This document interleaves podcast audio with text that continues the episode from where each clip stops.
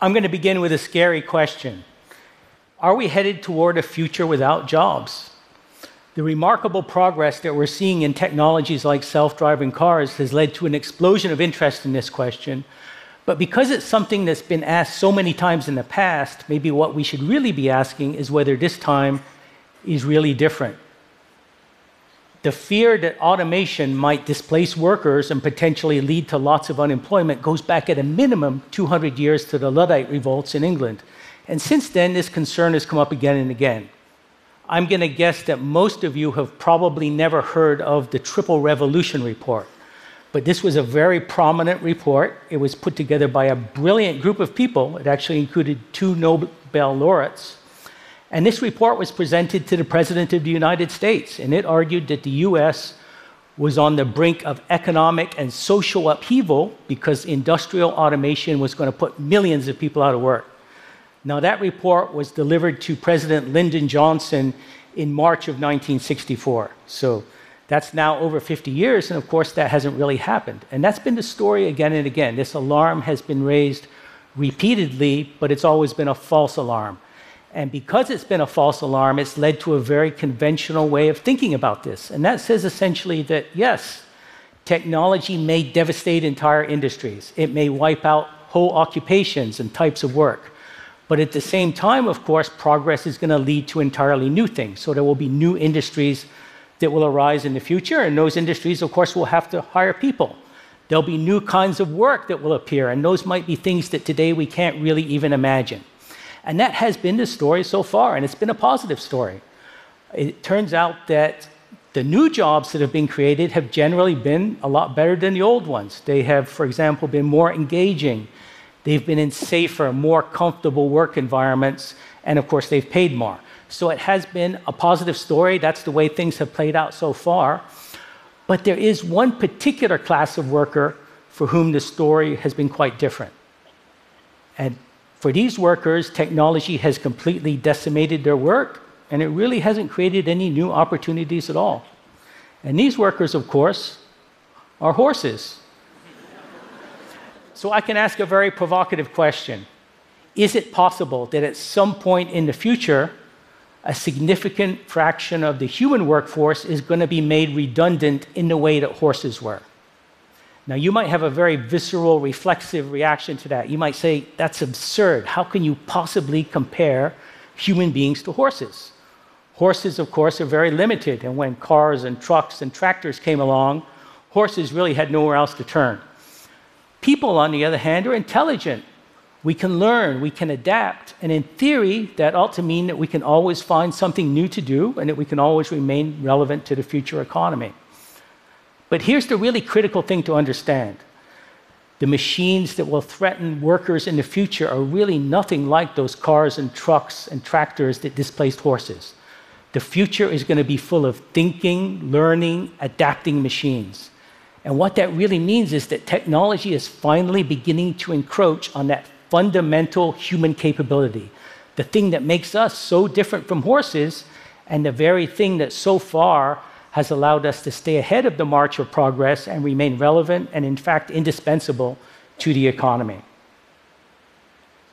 So, what is it that is really so different about today's information technology relative to what we've seen in the past? I would point to three fundamental things. And the first thing is that, of course, we have seen this ongoing process of exponential acceleration. Now, I know you all know about Moore's Law, but in fact, it's more broad based than that. It extends in many cases, for example, to software, it extends to communications bandwidth, and so forth. But the really key thing to understand is that this acceleration has now been going on for a really long time. In fact, it's been going on for decades. If you measure from the late 1950s, when the first integrated circuits were fabricated, we've seen something on the order of 30 doublings in computational power since then. Now, that's just an extraordinary number of times to double any quantity. And what it really means is that we're now at a point where we're going to see just an extraordinary amount of absolute progress. And of course, things are going to continue to also accelerate from this point. So, as we look forward to the coming years and decades, I think that means that we're going to see things that we're really not prepared for. We're going to see things that astonish us. The second key thing is that the machines are, in a limited sense, beginning to think. And by this, I don't mean human level AI or science fiction, artificial intelligence. I simply mean that machines and algorithms are making decisions, they're solving problems, and most importantly, they're learning. In fact, if there is one technology that is truly central to this and has really become the driving force behind this, it's machine learning, which is just becoming this incredibly powerful, disruptive, scalable technology. One of the best examples I've seen of that recently was what Google's DeepMind division was able to do with its AlphaGo system. Now, this is the system that was able to beat the best player in the world at the ancient game of Go. Now, at least to me, there are two things that really stand out about the game of Go. One is that as you're playing the game, the number of configurations that the board can be in is essentially infinite. There are actually more possibilities than there are atoms in the universe. So, what that means is that you're never going to be able to build a computer to win at the game of Go the way chess was approached, for example, which is basically to throw brute force computational power at it. So, clearly, a much more sophisticated, thinking like approach is needed. The second thing that really stands out is that if you talk to one of the championship Go players, this person cannot necessarily even really articulate what exactly it is they're thinking about as they play the game. It's often something that's very intuitive. It's almost just like a feeling about which move they should make. So, given those two qualities, I would say that playing Go at a world champion level really ought to be something that's safe from automation. And the fact that it isn't should really raise a cautionary flag for us. And the reason is that we tend to draw a very distinct line. And on one side of that line are all the jobs and tasks that we perceive as being on some level fundamentally routine and repetitive and predictable.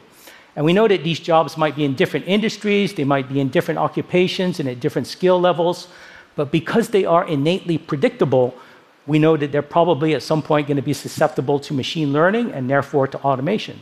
And make no mistake, that's a lot of jobs. That's probably something on the order of roughly half the jobs in the economy. But then on the other side of that line, we have all the jobs that require some capability that we perceive as being uniquely human. And these are the jobs that we think are safe. Now, based on what I know about the game of Go, I would have guessed that it really ought to be on the safe side of that line. But the fact that it isn't and that Google solved this problem suggests that that line is going to be very dynamic. It's going to shift, and it's going to shift in a way that consumes more and more jobs and tasks that we currently perceive as being safe from automation. The other key thing to understand is that this is by no means just about low wage jobs or blue collar jobs or jobs and tasks done by people that have relatively low levels of education. There's lots of evidence to show that these technologies are rapidly climbing the skills ladder. So we already see an impact on professional jobs, tasks done by people like uh, accountants, uh, financial analysts, journalists, lawyers, radiologists, and so forth. So, a lot of the assumptions that we make about the kinds of occupations and tasks and jobs that are going to be threatened by automation in the future are very likely to be challenged going forward. So, as we put these trends together, I think what it shows is that we could very well end up in a future with significant unemployment. Or at a minimum, we could face lots of underemployment or stagnant wages, maybe even declining wages and of course, soaring levels of inequality. Now, all of that, of course, is going to put a terrific amount of stress on the fabric of society. But beyond that, there's also a fundamental economic problem, and that arises because jobs are currently the primary mechanism that distributes income and therefore purchasing power to all the consumers that buy the products and services that we're producing. In order to have a vibrant market economy, you've got to have lots and lots of consumers that are really capable of buying the products and services that are being produced. If you don't have that, then you run the risk of economic stagnation or maybe even a declining economic spiral, as there simply aren't enough customers out there to buy the products and services being produced. It's really important to realize that all of us as individuals rely on access to that market economy in order to be successful. You can visualize that by thinking in terms of one really exceptional person. Imagine for a moment you take, say, Steve, Jobs and you drop him on an island all by himself. Now, on that island, he's going to be running around gathering coconuts just like anyone else. He's really not going to be anything special. And the reason, of course, is that there is no market for him to scale his incredible talents across. So, access to this market is really critical to us as individuals and also to the entire system in terms of it being sustainable. So, the question then becomes what exactly could we do about this? And I think you can view this through a very utopian framework. You can imagine a future where we all have to work less, we have more time for leisure, more time to spend with our families, more time to do things that we find genuinely rewarding, and so forth. And I think that's a terrific vision. That's something that we should absolutely strive to, to move toward. But at the same time, I think we have to be realistic and we have to realize that we're very likely to face a significant income distribution problem. A lot of people are likely to be left behind. And I think that in order to solve that problem, we're ultimately going to have to find a way to decouple incomes from traditional work. And the best, most straightforward way I know to do that is some kind of a guaranteed income or universal basic income. Now, basic income is becoming a very important idea. It's getting a lot of traction and attention. There are a lot of important uh, pilot projects and experiments going on throughout the world. My own view is that a basic income is not a panacea, it's not necessarily a plug and play solution but rather it's a place to start. It's an idea that we can build on and refine. For example, one thing that I have written quite a lot about is the possibility of incorporating explicit incentives into a basic income. To illustrate that, imagine that you are a struggling high school student. Imagine that you are at risk of dropping out of school. And yet, suppose you know that at some point in the future, no matter what, you're going to get the same basic income as everyone else. Now, to my mind, that creates a very perverse incentive for you to simply give up and drop out of school. So I would say let's not structure things that way. Instead, let's pay people who graduate from high school somewhat more than those who simply drop out. And we can take that idea of building incentives into a basic income and maybe extend it to other areas. For example, we might create an incentive to work in the community to help others, or perhaps to do positive environment or positive things for the environment and so forth. So by incorporating incentives into a basic income, we might actually improve it and also perhaps take at least a couple of steps toward, toward solving another problem that I think we're quite possibly going to face in the future, and that is how do we all find meaning and fulfillment, and how do we occupy our time in a world where perhaps there's less demand for traditional work? So, by extending and refining a basic income, I think we can make it look better and we can also perhaps make it more politically and socially acceptable and feasible. And of course, by doing that, we increase the odds that uh, it will actually come to be.